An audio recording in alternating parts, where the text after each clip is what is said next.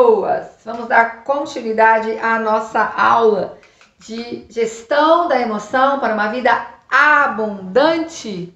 Vamos lá então. Eu quero conversar com você hoje perguntando aqui, afinal, por que agimos como agimos?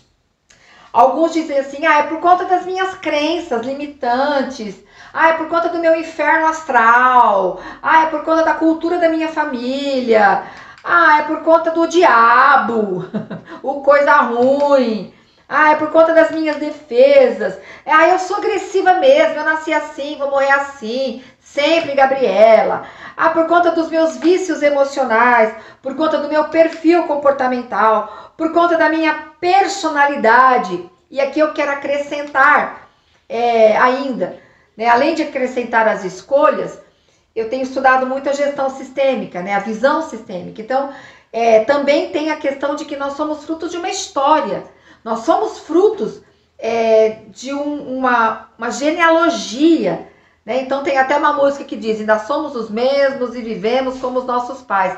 A Bíblia diz que nós herdamos um legado de vãos procedimentos dos nossos pais. Então, tem coisas que nós fazemos agora, tem respostas às situações que nós damos agora e que, na verdade, é, faz parte de uma herança de, do legado aí dos nossos pais. Tem situações que nós enfrentamos aqui no nosso presente e que é por conta de situações, sementes que foram plantadas ali pelos nossos avós. Né? A Bíblia diz, por exemplo, que Deus visita o pecado até a terceira e quarta geração, mas ele faz misericórdia aos milhares. Então é muito importante a gente pegar agora todas essas questões, botar tudo num pacote e ver o que podemos fazer com isso. Porque gestão da emoção é assumir a responsabilidade e fazer lá a nossa lição de casa, como eu posso agir assumindo o controle e mudando a minha história rumo à vida abundante. É essa a grande sacada da, da gestão da emoção. É, Paulo, ele nos fala lá em Romanos, né? Ele tem uma frase que eu gosto muito, que reflete o nosso dia a dia, né? Porque o bem que eu quero eu não faço, mas o mal que eu não quero, esse eu faço. Miserável homem que sou. E esse é então o nosso dia a dia. Essa é a nossa luta diária né? E eu quero convidar você então para fazer uma tarefa aí junto comigo. Se você tem é, uma, um caderno aí do seu lado, um papel, um escrevedor, né? Você pode fazer. Se você não tem, dá um print na tela aí. O importante é que você separe um tempo para refletir sobre a sua luta diária, na sua vida, no seu dia a dia. Quais são as situações que você fala que é o mal que eu não quero? Qual é a sua luta? A resposta bruta, a palavra destemperada, a mentira, pegar umas coisinhas, um pensamento que não que é de ira, de vingança, uma preguiça. O que é o mal que você não quer, mas que você acaba tropeçando no dia a dia? Mas qual é o bem que você quer? Quais são as atitudes que você deseja ter? Qual é a vitória? Qual é o padrão? O que, como você deseja agir no seu dia a dia? Quais são as ações que você deseja agir? Ah, eu quero ser uma pessoa honesta, alegre, verdadeira, uma pessoa leve, uma pessoa paciente, uma pessoa amorosa. Escreva aí. Qual é o bem? Que tipo? Qual é o perfil que você quer desenvolver? Porque isso é gestão de emoção. Gestão de emoção, então, é assumir o controle da nossa vida e ver o que eu quero, o que eu não quero. O que me faz bem? Escreve, faz uma lista de tudo aquilo que não te faz bem, de tudo aquilo que são os seus vãos procedimentos. Faz uma lista de tudo que é ação e reação que você não gosta, que você não quer mais em você. Ou situações que dependem do outro, que você não pode governar, a ansiedade, essa todas essas questões. Faz essa lista. E faz a lista do que você quer mudar o que você quer de novo, qual é o novo, o que você quer imprimir. E vai trabalhando dia após dia para estar mais próximo do seu propósito, da sua meta. Isso é fazer gestão de emoção. Eu quero falar um pouco com você agora sobre crenças limitantes. Crenças limitantes são tudo aquilo que vocês e eu sustentamos como verdade absoluta. Aí eu sustento como verdade absoluta que ah, quem nasceu na periferia nunca vai conseguir ter uma casa numa zona nobre da cidade. Eu sustento a crença de que todo político é ladrão. Eu sustento a crença de que pau que nasce torto morre torto. Então, tudo aquilo que eu sustento como verdade absoluta. Lembra? O que você vive, você acredita. Você acredita porque vive, você vive porque acredita. E você vai vivendo num ciclo ou um círculo vicioso. Como é que é formado esse padrão na nossa vida? É, esse padrão ele é formado da seguinte maneira: uma crença, isso que você crê, você passa a pensar sobre ela. Ela vai determinar o seu pensamento. O seu pensamento vai determinar os seus sentimentos e o seu estado emocional. O seu estado emocional vai determinar a sua ação e a sua ação determina o seu resultado. E com esse resultado, você vai fortalecer a crença. Então vamos, por exemplo, aqui. É, eu tenho uma crença de que eu não faço nada certo. Por conta disso, me aparecem novas oportunidades para trabalhar diferente, para fazer de uma outra forma, para me reinventar mas eu que penso, não, eu não faço nada certo, eu não consigo mudar. Aí eu começo a pensar o quê? Eu não consigo mudar, não vai dar certo para mim isso. Eu não consigo fazer diferente, eu não consigo ir além. Aí o sentimento, meu Deus, eu sou muito incapaz, todo mundo conseguindo, eu não, Deus não me ama, meu Deus, o Senhor esqueceu de mim. Por conta disso, eu me fecho, eu me retraio. O resultado vai ser negativo, perdi aquela oportunidade, não inovei, não me reinventei, fiquei para trás. Tá vendo como eu estava certo quando eu disse que eu não consigo? Isso fortaleceu a sua crença, que era uma crença limitante. Então, qual tem que ser o padrão? A gente precisa inverter, trocar a crença limitante por uma crença fortalecedora. Não, ah, a minha crença é eu nunca faço nada certo. Eu vou trocar por uma crença fortalecedora. Eu posso sim, porque o Senhor é comigo, porque Deus me capacita. Eu posso, porque eu tenho a mente de Cristo, porque aos seus amados Deus dá enquanto dorme. Eu troquei por crenças fortalecedores, fortalecedoras. E aí, mas eu tô com medo. Eu vou com medo mesmo e eu vou agindo. O resultado vai ser o resultado melhor e eu vou mudando o meu padrão de pensamento, minha mente doente, minha mente viciada no negativo. Então, é, essa é a estrutura de pensamento. Então, lembra quando eu falei lá no início? Tudo começa na mente. Por isso, tão importante a gente estudar gestão da emoção e buscar saúde mental, saúde emocional. Então, essa é a química da vida, esse é o padrão de pensamento. Lembra? Tudo acontece aqui. Esse é o padrão de funcionamento nosso aí. Tá? É, vamos ver alguns exemplos aí, né? Ah, Senhor Deus, eis que eu não sei falar, né, Jeremias? Eu não sei falar, eu sou ainda um menino. O Senhor não deu bola, porque o Senhor quer que a gente faça uma troca. O Senhor disse: Não digas eu sou um menino, porque a todos a, a quem eu te enviar, você vai. E tudo quanto eu te mandar, você vai falar. Não temas diante deles, porque eu estou contigo para te livrar. E estendeu o Senhor a sua mão e tocou na boca e disse-me o Senhor: Eis que ponho as minhas palavras na sua boca. O Senhor quer mudar a nossa história. Você vive o que você acredita. Um outro exemplo aqui, a mulher samaritana. Ah, Senhor, como sendo tu judeu me pedes água de beber? Eu que sou mulher samaritana, porque os judeus não se comunicavam. Jesus respondeu: Se tu conheceras o dom de Deus e quem é o que te pede a é, de beber, tu lhe pedirias e ele daria água da vida. E a mulher: Senhor, não tens com quem tirar. E o Senhor sempre mudando o padrão de comportamento. Né? Aí por fim, mas aquele que beber da água que eu lhe der nunca terá sede. Então o Senhor sempre vem e propõe uma mudança de comportamento. O Senhor propõe uma mudança de pensamento, uma crença fortalecedora. Ei, não olha para sua limitação, olha para Jesus, que é a fonte da água viva. Reprograma sua mente, faz uma mudança, porque você vive o que você acredita. E Moisés? Moisés disse a Deus: Quem sou eu que vá a Faraó e tire do Egito os filhos de Israel? E disse: Certamente, Deus falando, olha, Deus mudando a crença limitante por uma crença fortalecedora. Deus falando: certamente eu serei contigo e isto te será por sinal. E aí ele continua e e aí Deus, Moisés ainda falou: "Mas e quando eles perguntarem como é que é o nome desse Deus, o que, que eu vou dizer?" E Deus de novo trocou por uma crença fortalecedora. Diga: "Eu sou, me mandou aqui."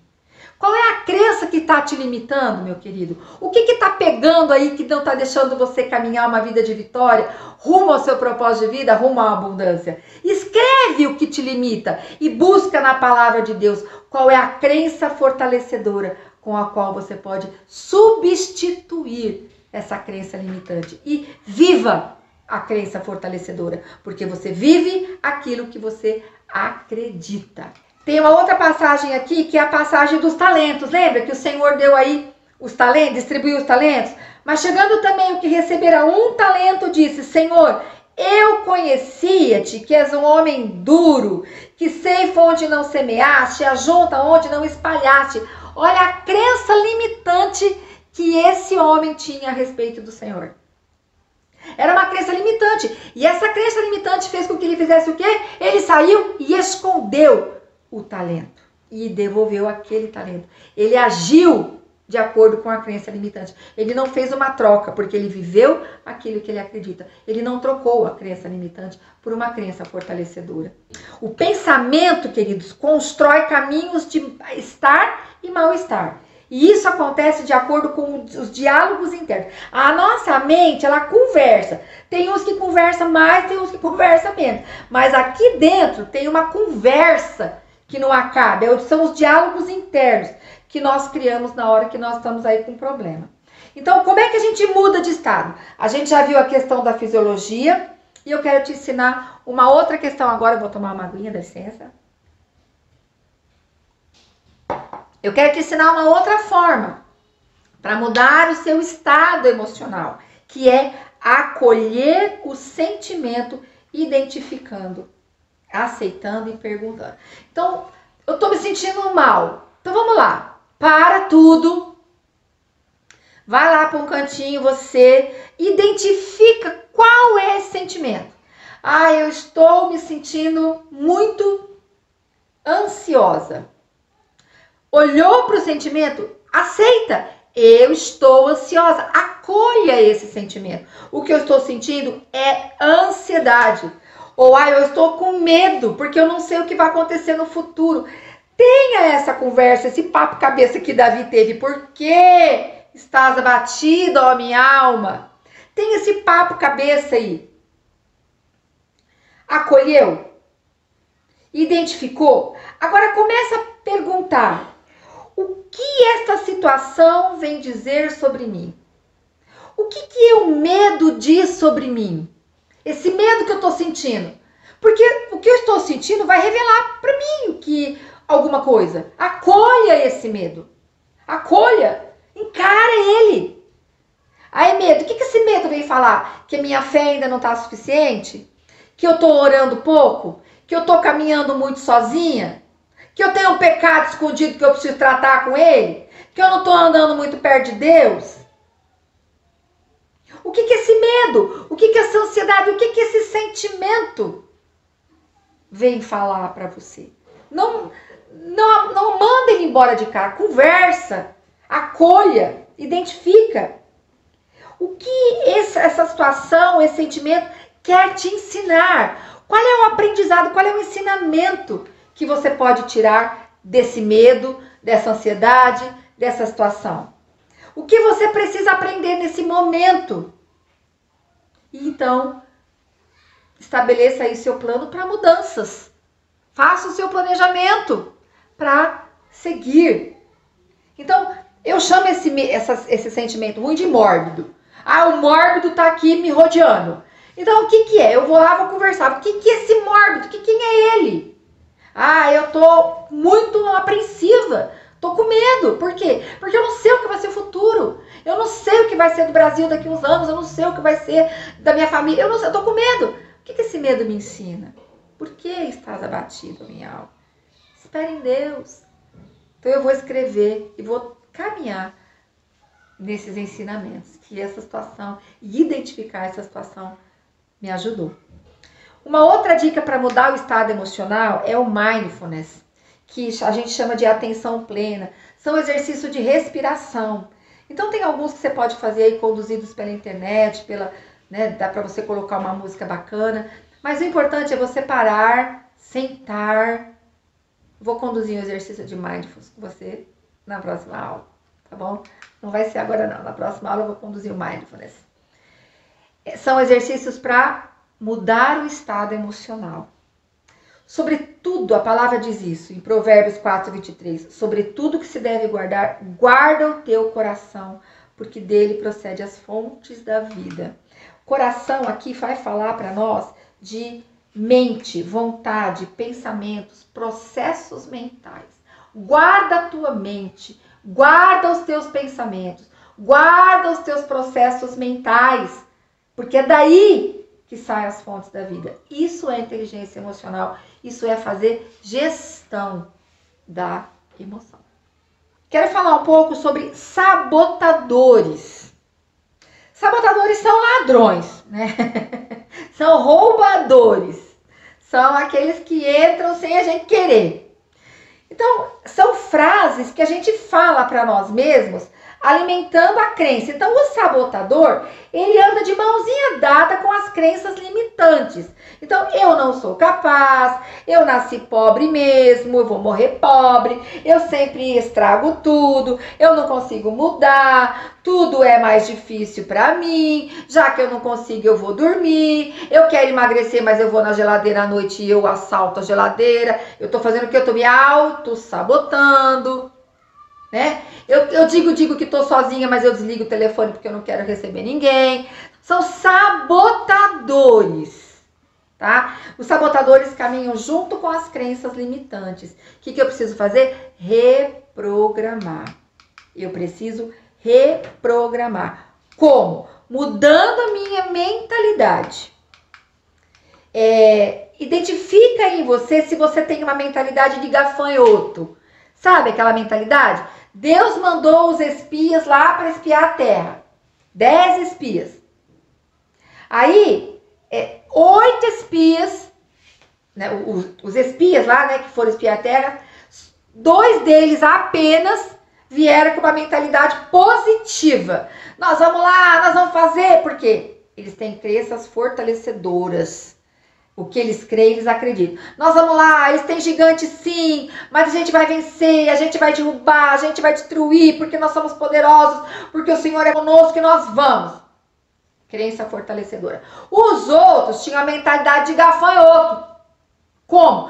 Ah, a terra tem gigante, nós éramos aos nossos, aos nossos próprios olhos, ou seja, como eles se viam, nós éramos aos nossos próprios olhos como gafanhoto. Então era um sabotador. Nós somos gafanhoto, a gente vai morrer, a gente não vai conseguir, porque eles são muito grandes. Pensamentos sabotadores e crenças limitantes. Você vive aquilo que você acredita.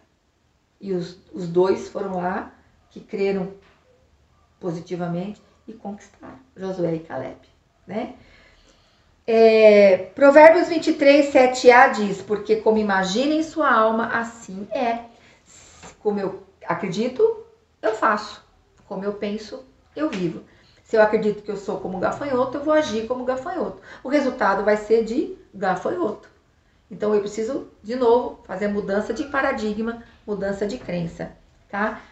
Fundamental quando a gente trabalha gestão de emoção é você fazer uma lista, escrever quem é você. Qual a sua identidade? Quem é você no reino de Deus? Quem é você? Escreva quem é você. e viva, declare, leia, prega onde você olha todos os dias.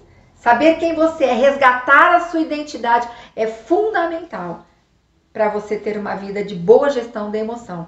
Então, se você tem uma identidade de gafanhoto ainda, reprograma isso, porque Deus não te fez gafanhoto, Deus fez a imagem de Deus, todo-poderoso, herdeiro de Deus e cordeiro com Cristo. Ok? Reprogramação da sua mente. É, quero falar um pouco sobre a origem desses pensamentos. A forma como nós reagimos às circunstâncias tem mais a ver com sentimentos do que com a realidade à nossa volta. Por exemplo, ah, eu perdi o ministério. Ele era seu? Olha o sentimento. Perdi, mas a gente perde o que é meu. O ministério é seu? Ah, o meu pastor não liga para mim. Mas ele tem que ligar para mim, ele tem que orar para mim, por mim, ou eu também tenho que ligar, eu também tenho que orar. Qual é essa relação? Ah, meu filho me abandonou. Ele te abandonou ou ele foi conquistar a vida dele, foi estudar, foi foi por conta da independência, né? Do momento da autonomia de vida, do momento de é, exercer autonomia. Ah, fulano não gosta de mim, eu não sou capaz, eu sou muito isso, eu, eu não nasci para ser líder, eu não posso ser um bom pai, meu corpo é horrível. Então, são a, a maneira como a gente se expressa e reage tem mais a ver com os nossos sentimentos. Por quê? Porque nós não vigiamos lá atrás sobre as nossas crenças e os nossos pensamentos. Qual é a origem desses pensamentos? Qual é a realidade? Então, um pensamento gerou um sentimento. Identificou o sentimento? Ele foi formado por qual pensamento? E esse pensamento foi gerado pelo quê? Por uma crença. Qual? Percebe? A gente precisa ter essa conversa com a gente mesmo. Uma crença gera um pensamento, um pensamento gera um sentimento. Um sentimento gera uma ação, uma ação gera um resultado. Então, identificou um sentimento? Opa! Qual o pensamento que deu origem a ele? Opa! Qual a crença que deu origem a isso? E começa a trabalhar trocando pela verdade, fazendo trocas. Por que estás abatido, a minha alma? É a conversa que eu digo que Davi ensina a gente fazer. Então vamos aprender com Davi? Vamos aprender? Eu quero que você faça essa tarefinha. Quero que você identifique quais os sentimentos que não são confortáveis para você, que não te deixam confortáveis. Quero que você faça uma lista deles e quero que você ainda vá mais, mais fundo. Quais os pensamentos que geraram esse sentimento? E quais as crenças que geraram esses pensamentos? E quais as verdades da palavra de Deus que você pode usar para fazer essa troca? Bora lá? É um trabalho duro, mas vale a pena. Rumo à vida abundante. Salmo 139 fala: sonda, meu Deus. Sabe o que é uma sonda? Quem já tratou um canal sabe o que é uma sonda. Aquele aparelhinho que o dentista pega, que tem aquela. que é compridinho assim, e ele enfia lá no dente, vai lá no fundo, aquilo é uma sonda. Então, quando ele fala sonda, meu Deus, ele diz: Deus vai lá no fundo e vê se tem em mim caminho mal. Vê se tem um pensamento que precisa ser substituído. Vê se tem uma crença limitante que precisa ser substituída. Sonda, meu Deus. Quero que você fique com essa tarefinha aí. Faz mesmo, hein?